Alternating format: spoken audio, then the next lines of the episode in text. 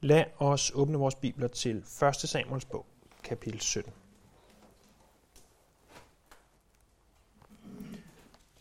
Beretningen om David og Goliat er jo nok en af de allermest kendte beretninger, ikke bare i Bibelen, men i al litteratur. Det er,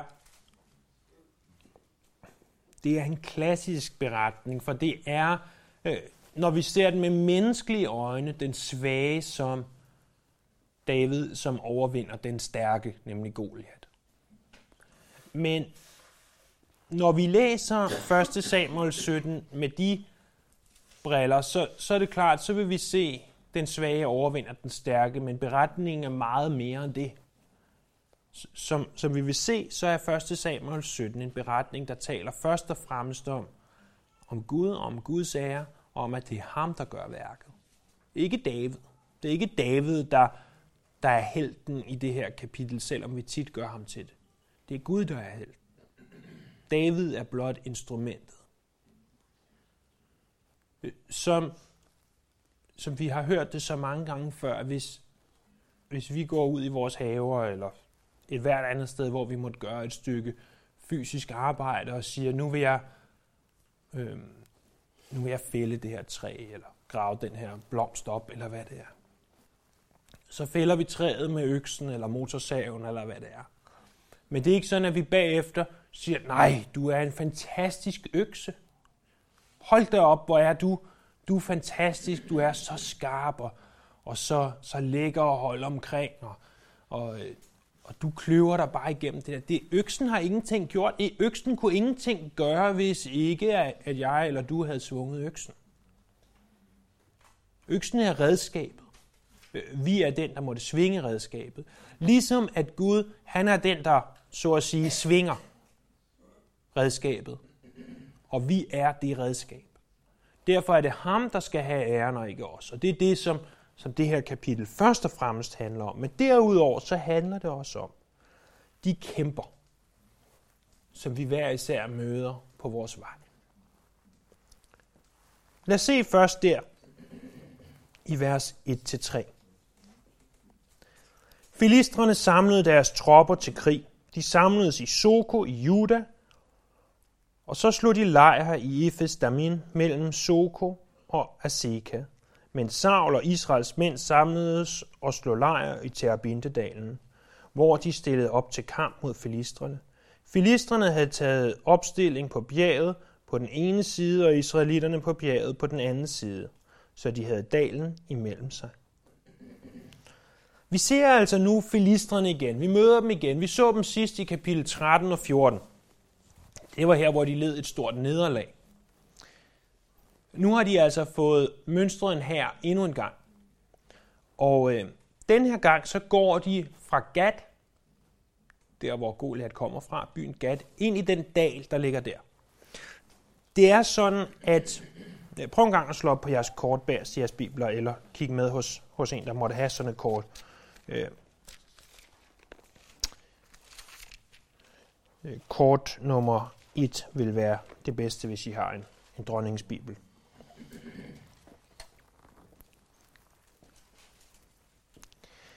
Hvis I finder i nederste venstre hjørne og går lidt op der, hvor der står filistre, og lidt til højre for står, står lavlandet.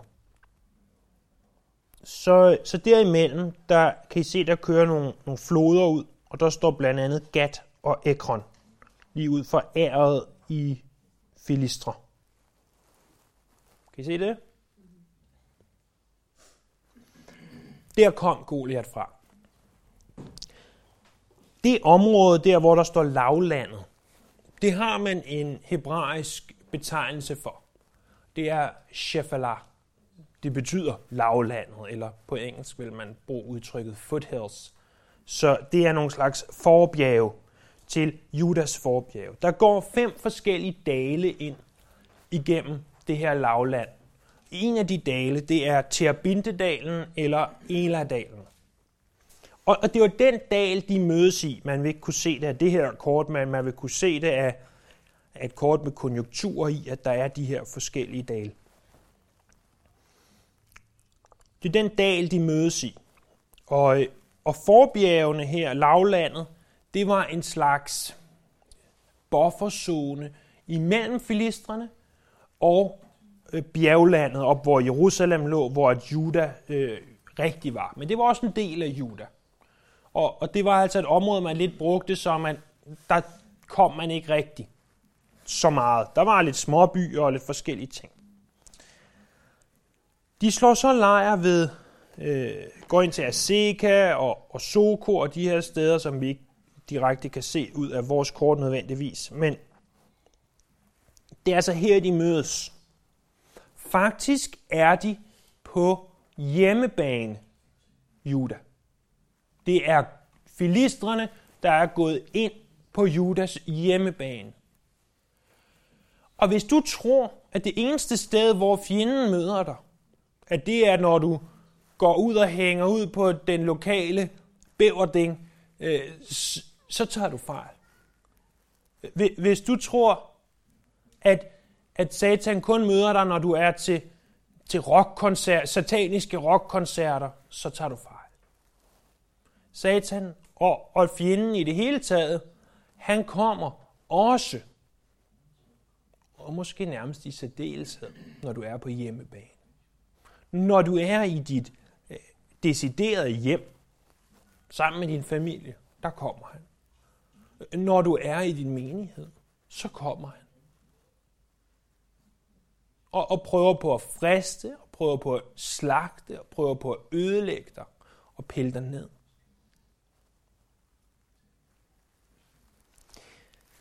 Jeg ved faktisk, at mange af jer har været øh, det sted, hvor den her beretning foregår. Og, øh, og måske kan du stadigvæk se det for dig, at, at Israel står på den ene side og øh, af bjerget, bjergskråningen, og, øh, og at, at øh, filistrene står på den anden side, og så har man den her relativt store slette ind imellem. Og så ser vi, hvad der sker nede på den slette, nede i vers 4 til, til 11. Nu trådte en kriger frem fra filistrenes rækker og udfordrede til tvikamp. Han hed Goliat, han var forgat. Han var seks alen og et fingerspand høj.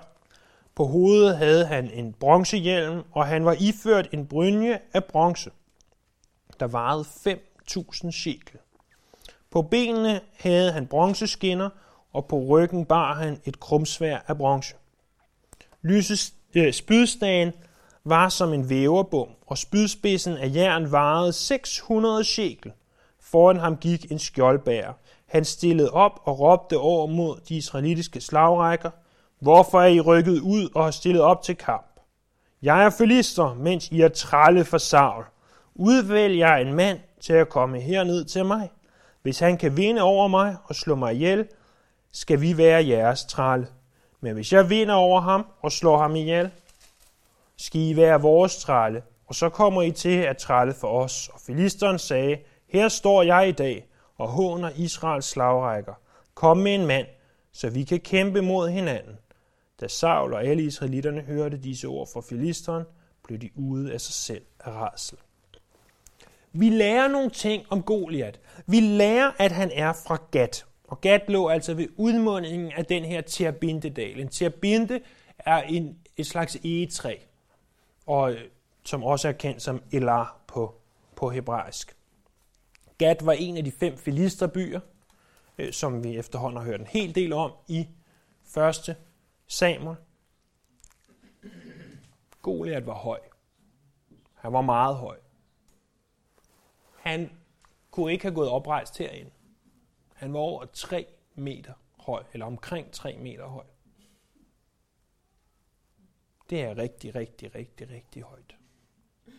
Det højeste dokumenterede menneske, som har levet i nyere tid, har været øh, omkring 2,80 plus minus nogle centimeter. Øhm, og øh, han var altså endnu højere end ham. Han havde en bronze rustning på. Den rustning varede 55 kilo. det meget. Og, og derudover, så havde han våben, han havde en øh, spydspids, står der, der vejede, hvad der svarer til omkring 6 kilo alene. Og, øh, og de her, det her krumsvær, som måske mere har været sådan en slags harpunlignende ting, som man, man kunne kaste på, øh, på kort, eller stikke med på kort øh, hold. Goliat var i menneskers øjne uovervindelig. Prøv at forestille dig et syn. At, at du kommer der gående, og, og dengang har de fleste sikkert været endnu mindre, end hvad vi er i dag. Øh, og der kommer en mand, der næsten er dobbelt så høj som dig selv. Og ikke bare en dobbelt så høj, han er også langt bedre øh, udrustet med brynjer og våben og så videre. Og så er det i bronze. Prøv at forestille dig, hvis du kan lukke øjnene, øh, i hvert fald om ikke fysisk, så i hvert fald dit indre øje, og, og forestil dig der i, i solstrålerne fra, øh, fra øh, den mellemøstlige sol.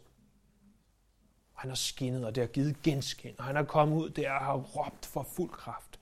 Sådan en mand som, som ham her, øh, øh den, øh, den højeste dokumenterede nyere tid, ved man, at han vejede omkring 200 kilo.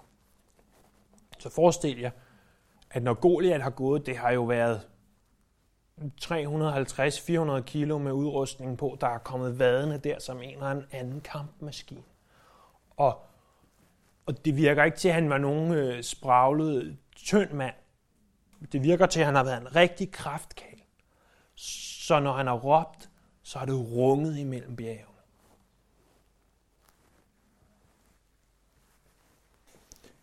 Det har været et imponerende og et skræmmende syn at se Goliath.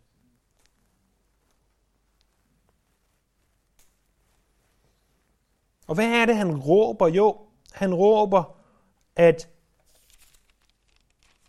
at han råber, at, at de, øh, de har tabt. Her står jeg, og jeg håner Israels slagrækker. Kom med en mand. Det, som filisterne gjorde, det var, at de sagde, vi står herover, vi holder os herover, og så sagde Israel, vi holder os herover. Så sender vi bare en mand ud fra hver. Faktisk er det hebraiske udtryk, der bruges om kriger der i vers 4, det er udtrykket mellemmand. Og så skulle de så, de to kæmpe, og den, der så vandt, vil så vinde på baggrund af, eller for hele den anden her. Og Goliath står der. Og han råber, og han, han skriger op og de bliver terroriseret. De bliver bange. Vi, vi ved godt, at, at når der springer en bombe i Paris, eller endnu værre i København, så, så, bliver vi, så bliver vi bange for, hvad der kan ske med os. Og det er lige nuagtigt det, der er terroristernes vigtigste våben. Deres vigtigste våben er ikke bomben. Deres vigtigste våben er terroren. Terroren til at sige, nu bliver befolkningen bange, så de makker ret, og de tør ikke tegne tegninger af Mohammed, eller hvad det nu måtte være. Og det var også det, Goliath gjorde. Han råbte og sagde, og stillede sig op der, så de turde ikke komme. Det er klart, at hele den israelitiske her vil sagtens kunne have taget Goliath. Men de turde ikke sende en mand ud efter Goliath. Det så fuldstændig håbløst ud. Når vi kigger på både vores problemer, og vores fjende, så kan det se fuldstændig håbløst ud. Det, det kan virke som en umulig kamp, når vi går derud og kigger ned på slagmarken, og, og enten vores fjende satan, eller bare vores problemer som mennesker generelt råber ud til os og siger, kom her, kom og slås med mig, kom og kæmp med mig. Men, men han går rundt der med en bronze rustning på. Så skinnende og fin. Som om, at vi aldrig vil kunne overvinde det. Men Israels problem var det, som så ofte er vores problem. De så på hans rustning. De så på det ydre. frem for at se på det, som Gud ser på det. Jeg ved ikke, om der er nogen af jer, der har set den her, øh, synes jeg, udmærkede film Catch Me If You Can, som handler om, øh, om den her meget unge mand på 16 år, eller hvad han var, der hed Frank i Abagnale. Det bygger på virkelige beretninger, øh, som, som svindlede sig til alt muligt. Og øh, blandt andet fabrikerede checks i millionklassen, så, øh, så at han, han bare kunne skrave penge til sig. En af de ting, hans far lærte ham, i hvert fald ifølge filmen, det var, at der var en baseballspiller, tror jeg, øh, som hed Mickey Mantle. Og øhm, så, så siger de, øh, why do the Yankees always win? Og, og ham her søn, han siger, han mente det var, fordi de havde Mickey Mantle. Ham her dygtige, dygtige spiller. Men faren siger, nej, nej, det er ikke fordi, de har ham. Det er fordi, de har de her striber på deres tøj. Og når nu, at de kommer løbende der, de her Yankees, så kan alle de andre ikke lade være med at kigge på de flotte striber på tøjet. Og, og derfor så fatter de ikke, hvordan de skal spille, og så vinder de. Og det bruger faren så til at lære sin søn, at jamen, hvis han skulle have et lån i banken, så øh, lejede han en stor, flot bil i en time og tog det flotteste jakkesæt på, øh, som han jo løj sig til, hvorfor han skulle, han sagde, han skulle til sin farmors begravelse eller noget af den stil. Og, og så kommer de vaden ind, og han siger, du skal bare holde, blive, holde parkeret foran banken, uanset om de giver dig bøder, og politiet kommer og slipper dig væk, blive holdende. Fordi det handler om, hvad folk kan se. Og senere bruger han det her, hvor de jagter ham i Miami Lufthavn. Og, og der er, jeg tror, hundredvis af politibetjente i lufthavn. Og, og han er så provokerende, den her 18-årige knægt, at det ikke sådan, at han bare kører til en anden lufthavn og flyver derfra. Nej, nej. Så tager han ud til et universitet og, og får 7, 8, 10 piger til at tro, de skal være stewardesser, og kommer gående igennem lufthavnen, ind blandt de der stewardesser og alle de der politibetjente, de kan ikke lade være med at kigge efter stewardesserne, og, og ser slet ikke ham gå ved siden af. Hvorfor? Fordi de kigger på det, deres øjne kan se. Fordi de bruger deres øjne, og de ikke ser bagved dem, hvorfor kommer de her pludselig gående? Kunne det være, at vi skulle holde øje med det, vi skulle holde øje med? Og, og det, det er så tit det samme, det vi gør. Vi ser Goliat. Vi ser Goliaterne i vores liv og siger, det her det er umuligt. Det her det kan ikke lade sig gøre. Jeg kan ikke klare det her. Det her det er umuligt. Satan han er mig for stærk. Men det er fordi vi tror, at vi skal se på striberne. Hvor det skal vi slet ikke. Vi skal se med Guds øjne. Og når vi ser med Guds øjne, så er intet problem for stort. Så, så er ingen problemstilling for svær. Han kan alt. Vi ser så videre, at, at David han så kommer herned til den her slagmark. Det er vers 12. David var søn af en mand ved navn Isai af Efrat-slægten fra Bethlehem i Juda.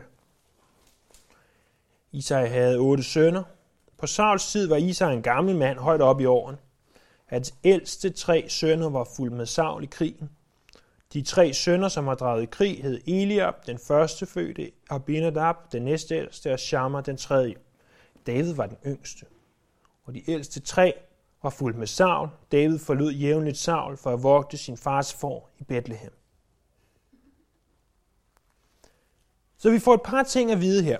Vi bliver reintroduceret til Davids familie. Vi blev introduceret til den første gang i kapitel 16. Vi bliver nu reintroduceret til den. Vi får at vide, at, den er, at Isai han kommer af Efrat-slægten. Efrat er et andet navn for Bethlehem. Vi får også at vide, at, at David han rejser frem og tilbage mellem Saul og forfolden. Hvad betyder det? Jo, i sidste kapitel så vi på, at, at David kommer ind og spiller for Saul. Så Saul har den her onde ånd fra Herren, står der, og David han spiller Sita for, for Saul. Men, men det er kun lidt tid, og så tager han tilbage til forfolden og arbejder der.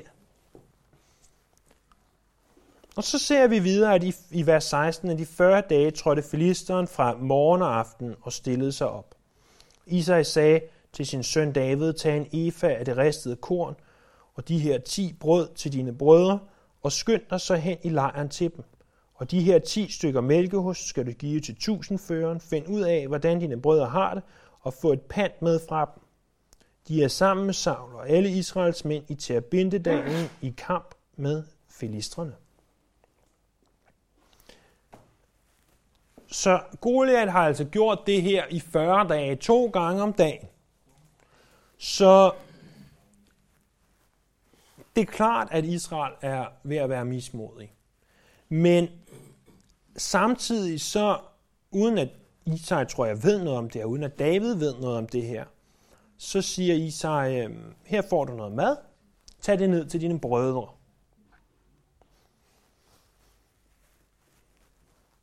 De her tusindførere, der skal have de her ost, mælkeoste, jeg ved ikke, om det er Havarti, eller hvad det er for noget, men de skal i hvert fald have de her mælkeoste.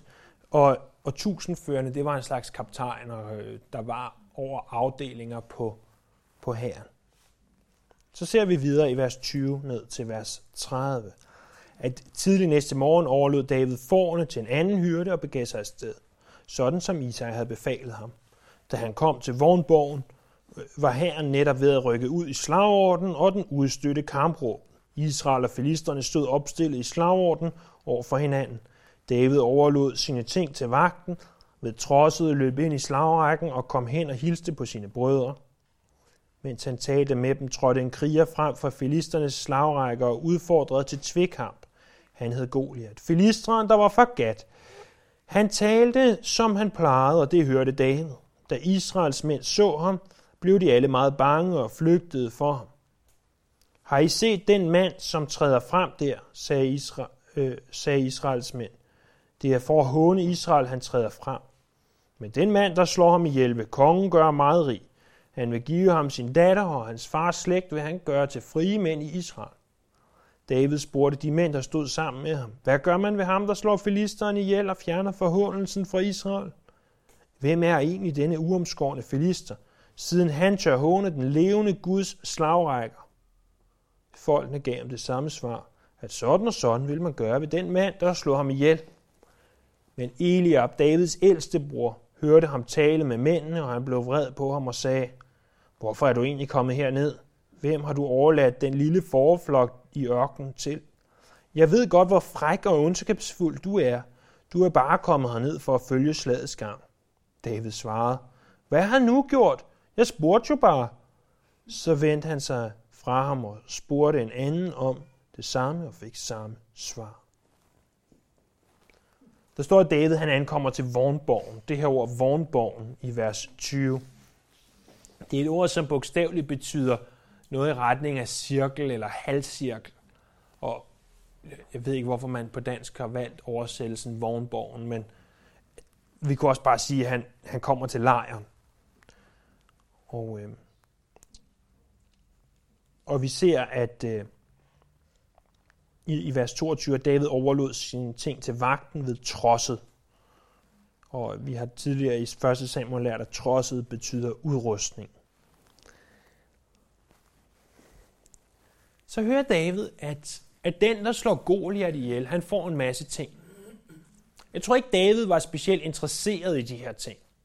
Det vil virke meget modsat, hvad Davids natur i det hele taget var. Men jeg tror, at David undrer sig over, hvis belønningen for at slå den her ene mand ihjel er så stor, hvorfor er der så ikke nogen, der har gjort det? Når den her mand går ud og håner den levende Guds slagrækker, hvorfor er der så ikke nogen, der har taget kampen op imod ham?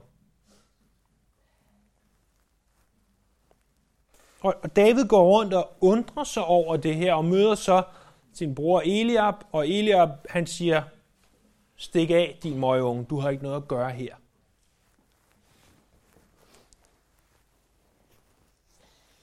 Hvor er det typisk, at de, som ønsker at kæmpe Guds kampe, ligesom David, bliver anset for at være i vejen.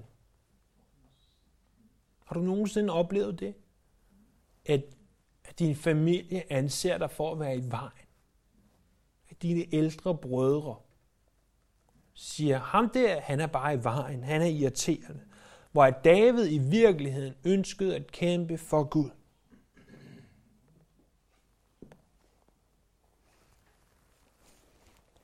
Vers 31.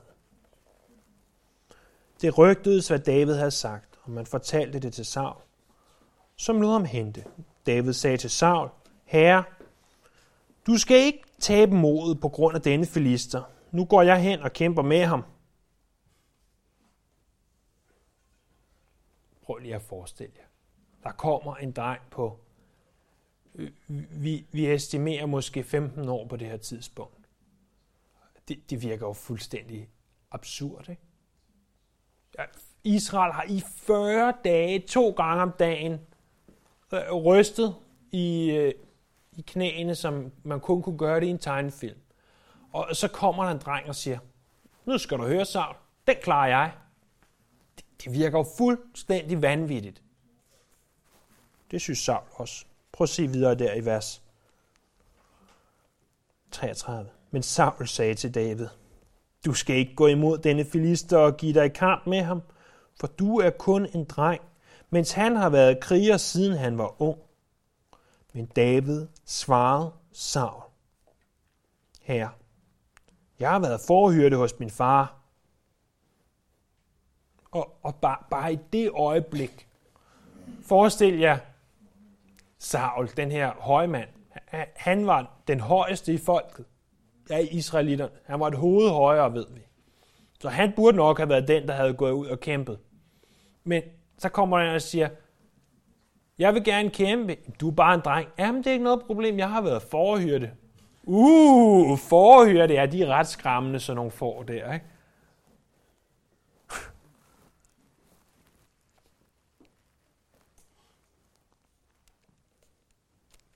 Og så ser vi videre i midten af vers 34. Kom der en løbe eller en bjørn og to dyr fra jorden, så gik jeg ud efter den og fik ram på den og rev dyret ud af gabet på den. Gik den løs på mig, så greb jeg den i manken og slog den ihjel. Både løver og bjørne har jeg slået ihjel her. Nu skal det gå denne uomskårende filister på samme måde, for han har hånet den levende Guds slagrækker. Og David sagde, Herren som redde mig for løver og bjørne, vil også redde mig for denne filister. Saul svarede David, så gå da, og Herren være med dig.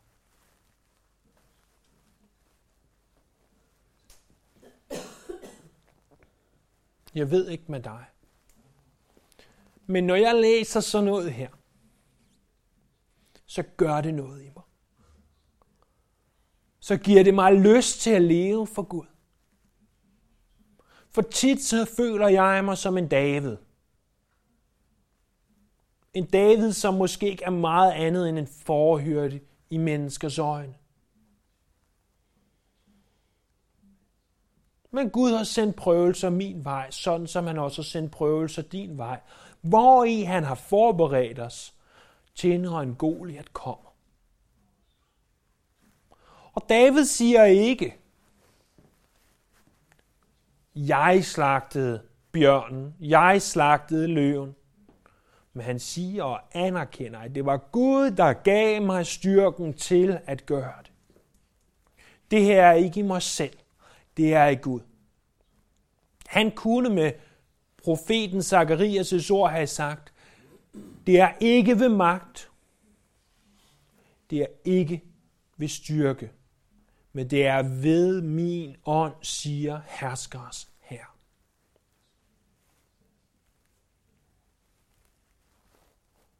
Nu begynder historien at vende. Og jeg ved, for de af der måtte have hørt den her beretning udlagt før, så har jeg også hørt det, jeg skal sige nu før. At lige pludselig begynder det ikke at være synd for David. Lige pludselig, hvis nogen af israelitterne havde siddet og vedet om, hvem der skulle vinde, og det var der garanteret nogen, der gjorde. Oddsene havde været totalt imod David til at begynde med. Men i det, at David siger, jeg kæmper ikke alene. Jeg kæmper som et redskab i Guds hænder, så vendes oddsene fuldstændig. Pludselig er, er ikke David den forudbestemte taber, men Goliat.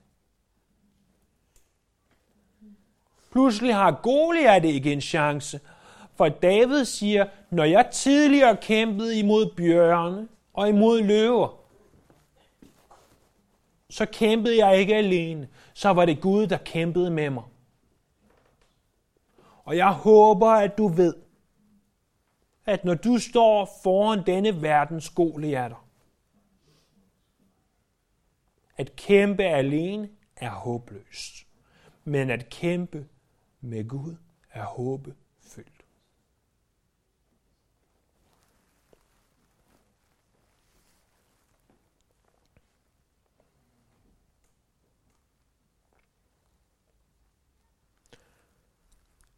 Prøv så at se videre i vers 38. Saul gav nu David sin egen dragt på, satte en bronzehjelm på hans hoved og iførte ham en brynje. David spændte også hans svær uden på dragten, men han kunne ikke bevæge sig, for han havde ikke prøvet det før. David sagde derfor til Saul, jeg kan ikke bevæge mig med den her på, for jeg har ikke prøvet det før.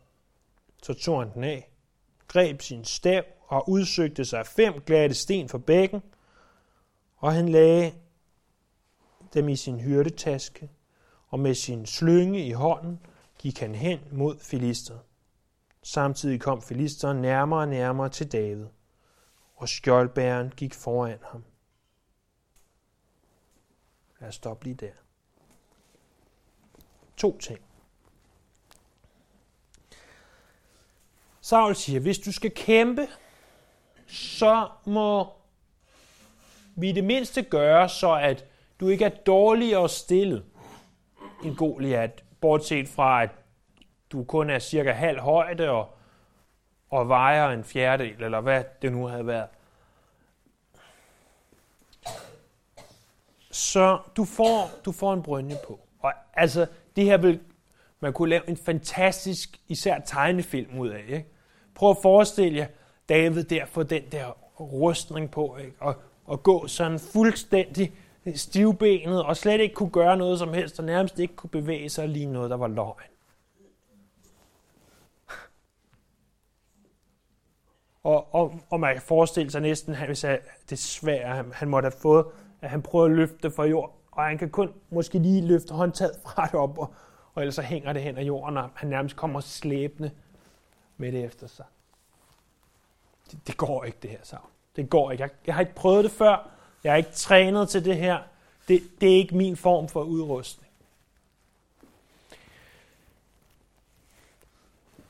Men der findes noget vigtigt i det her, end bare at David ikke vidste, hvordan man gik med en brønd.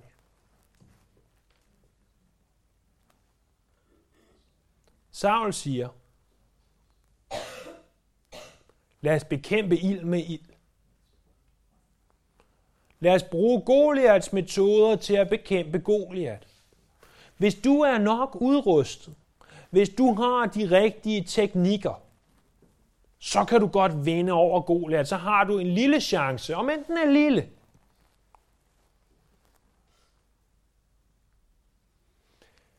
Vi kan ikke tro, at vi kan bruge verdens metoder til at overvinde det overnaturlige.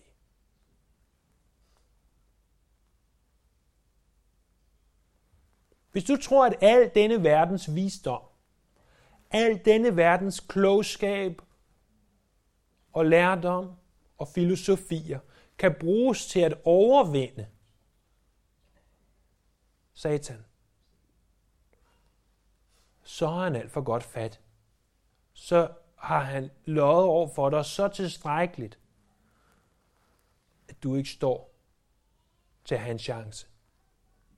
Vi kan ikke bruge denne verdens metoder til at gøre Guds værk. Det var det, som Gideon oplevede.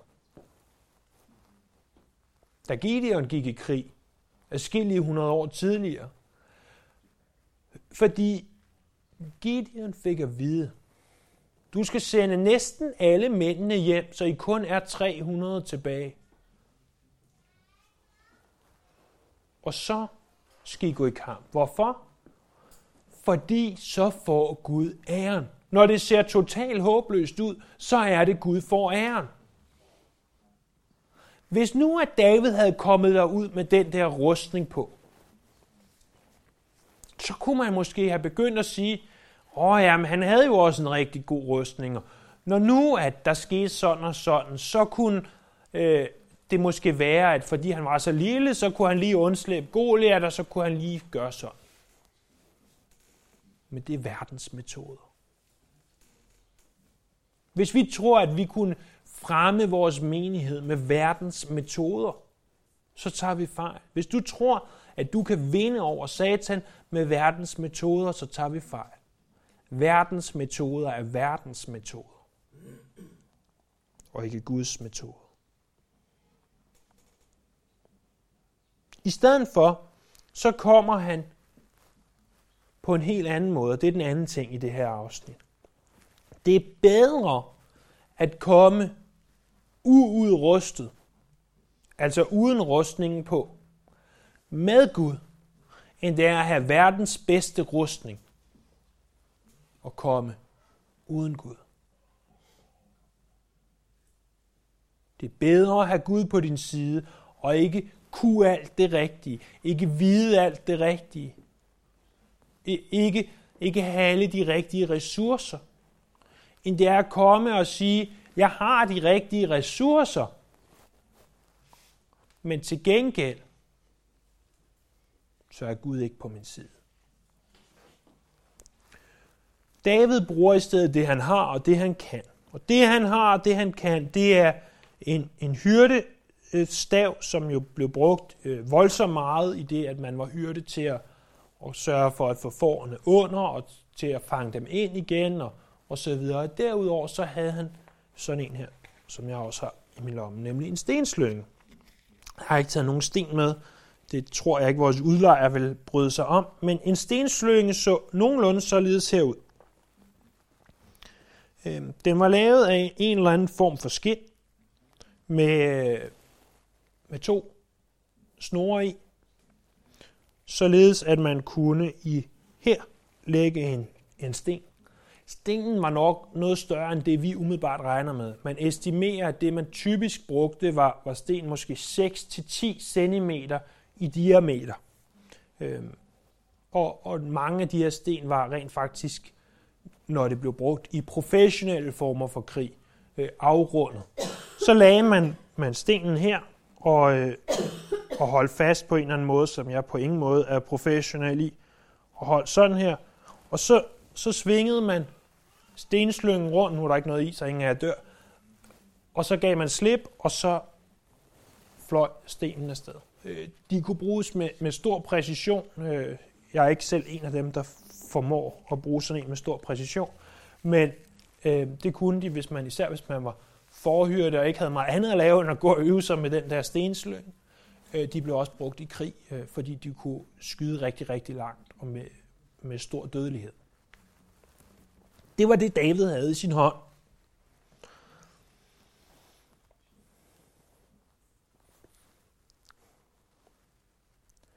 Men David vidste, som Paulus også skriver det, at han skulle være, øh, være stærk i Herren og i hans mægtige styrke, og at han ikke skulle bruge øh, værtslige kampvåben, men Øh, men i stedet for, så er Guds kampvåben mægtige for Gud til at bryde fæstningsværker ned. Det står i 2. Korinther 10, 4, der står konkret, vores kampvåben er ikke værtslige, men mægtige for Gud til at bryde fæstningsværker ned. Og Paulus siger i Efeserne kapitel 6, at være stærk i herren og i hans mægtige styrke. De ting vidste David. Han vidste, at det var bedre at have Gud på sin side, og blot have en stenslynge, end at have alle de her fantastiske øh, jern- og bronzevåben, som, som Goliath havde. Vi ser så videre der i vers 42. Da filisteren så op og fik øje på David, blev han fyldt af foragt for ham, Det var jo bare en rødmosset dreng, der så godt ud. Filisteren sagde til David, Tror du, jeg er en hund, siden du kommer mod mig med din stav? Og filisteren forbandede David ved sine guder, og han sagde til ham, kom herhen, så skal jeg give dig himlens fugle og jordens dyr din krop. Men David svarede filisteren. Lad os lige stoppe der.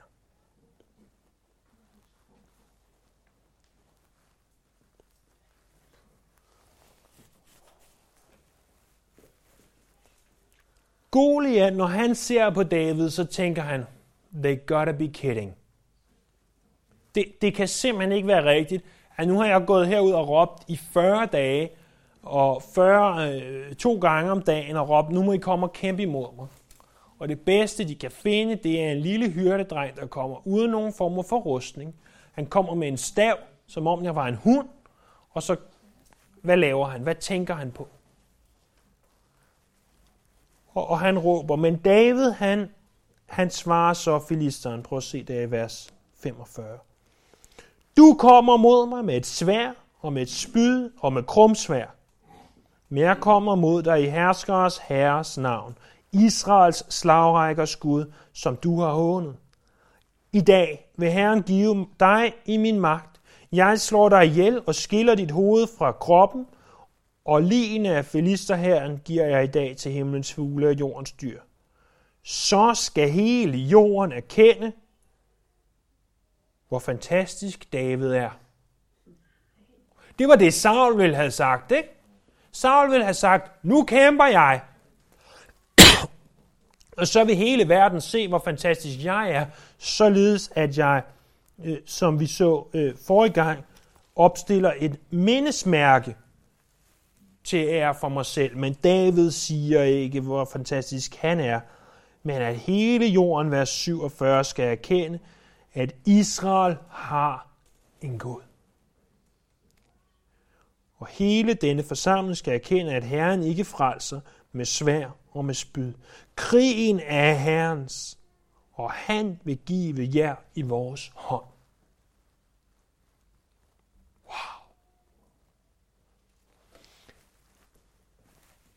Det her, det er tro blandet med mod. Blandet med sund og sand teologi om, at Gud han er i stand til at gøre langt ud over, hvad vi fatter eller forstår. Gud er i stand til at frelse, fordi krigen er Herren, så han vil give jer i vores hånd. Det kan godt være, Goliat, at du håner, men du står ikke en chance imod min Gud. Og jeg ved ikke, at når du står foran Goliaten i dit liv, om du så kan sige til, til ham og til det, du står ikke en chance over for min Gud. For min Gud er stærkere, end du er.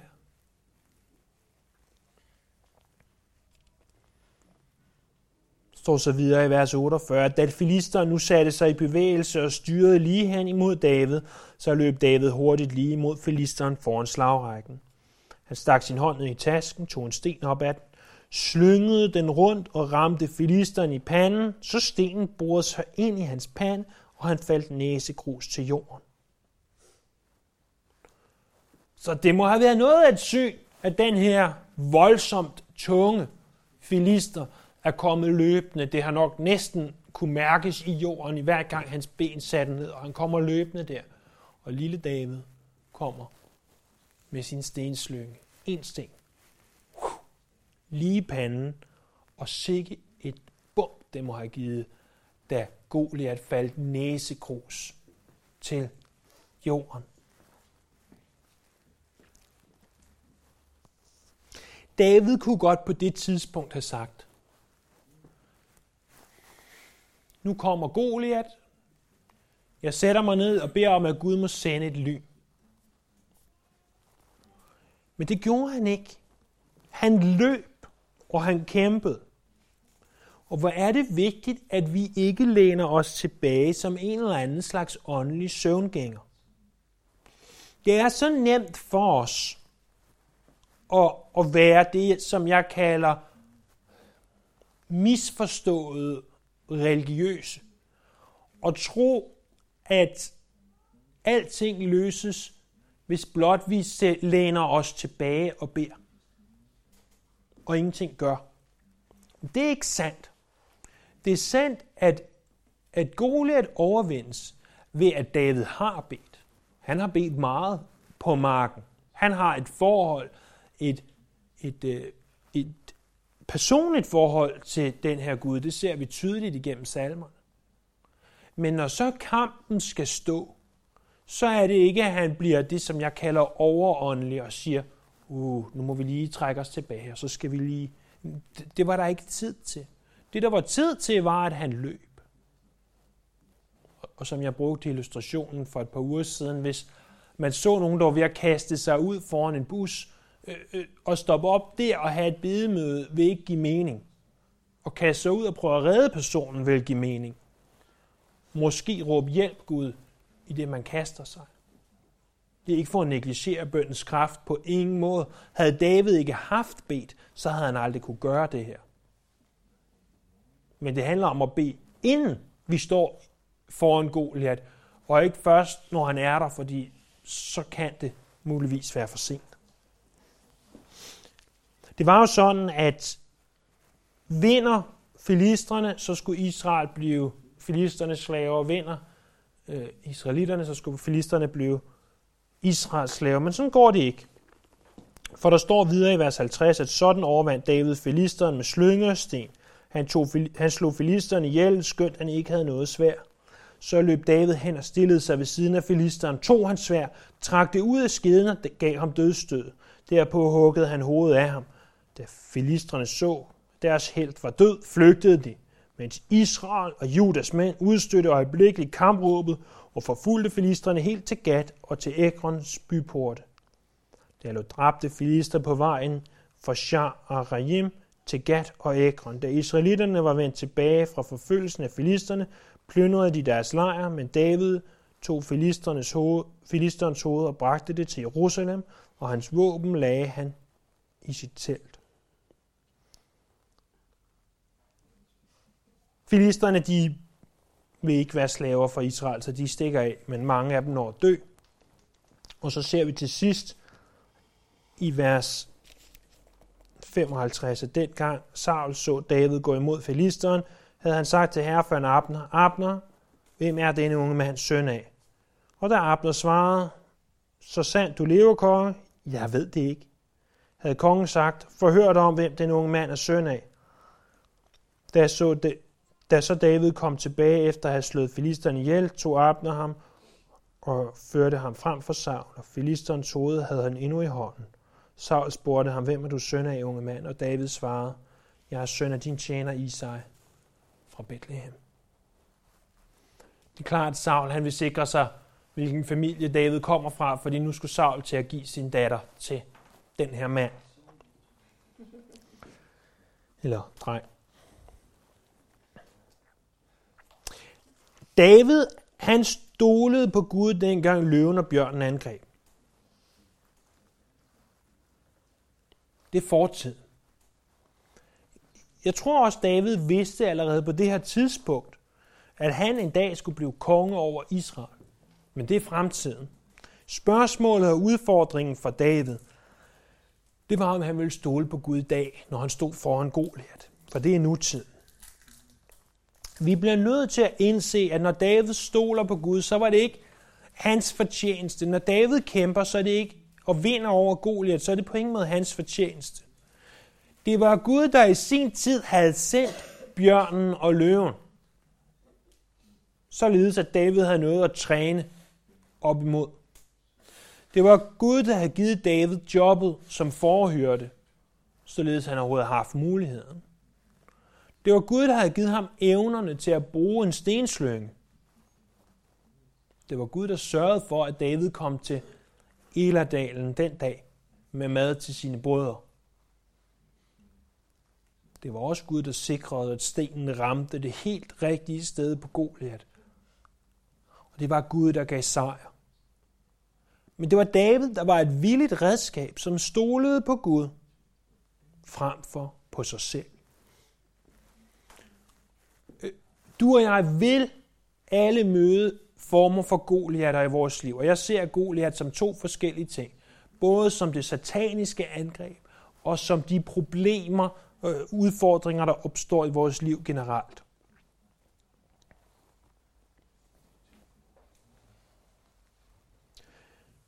Vi skal vide, at for det første kan det her besejres. Goliat kan besejres, men vi skal også vide, at det er aldrig i os selv, det kan besejres. Hvis vi har evnerne til at besejre det, så er det ikke evner, der kommer fra os selv, så kommer de fra Gud.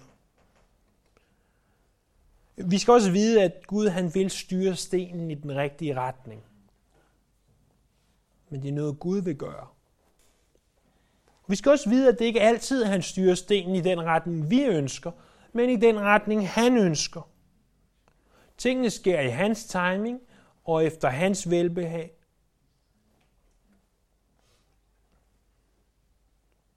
Til sidst skal vi også vide, at når vi kæmper de her kampe, så lad os ikke kæmpe med værtslige våben, men lad os kæmpe i den åndelige dimension i stedet. Lad os være stærke i Herren og i hans mægtige styrke. Når vi er det, og vi møder Goliat, når vi står over for kæmper, så kan vi vinde ikke os selv, men i ham. For at al æren må gå til Gud. For at han må blive æret, for at han må blive ophøjet. Lad os bede sammen. Jesus, vi takker for den her fantastiske, sande og livsbekræftende beretning om David og Goliat. Og måske endnu mere om dig, og om din ære, og om hvad du gør. Og vi beder Jesus, at du må, øh, du må hjælpe os til at vide, at det er dig, som vinder sejren for os. Det er dig, som gør forskel. Du har vundet sejren på Golgata ultimativt. Og vi kan få lov til at tage del i den sejr, ganske som at at Israel fik lov til at tage del i Davids sejr den dag. Vi tilbeder dig her. Vi lover dit navn.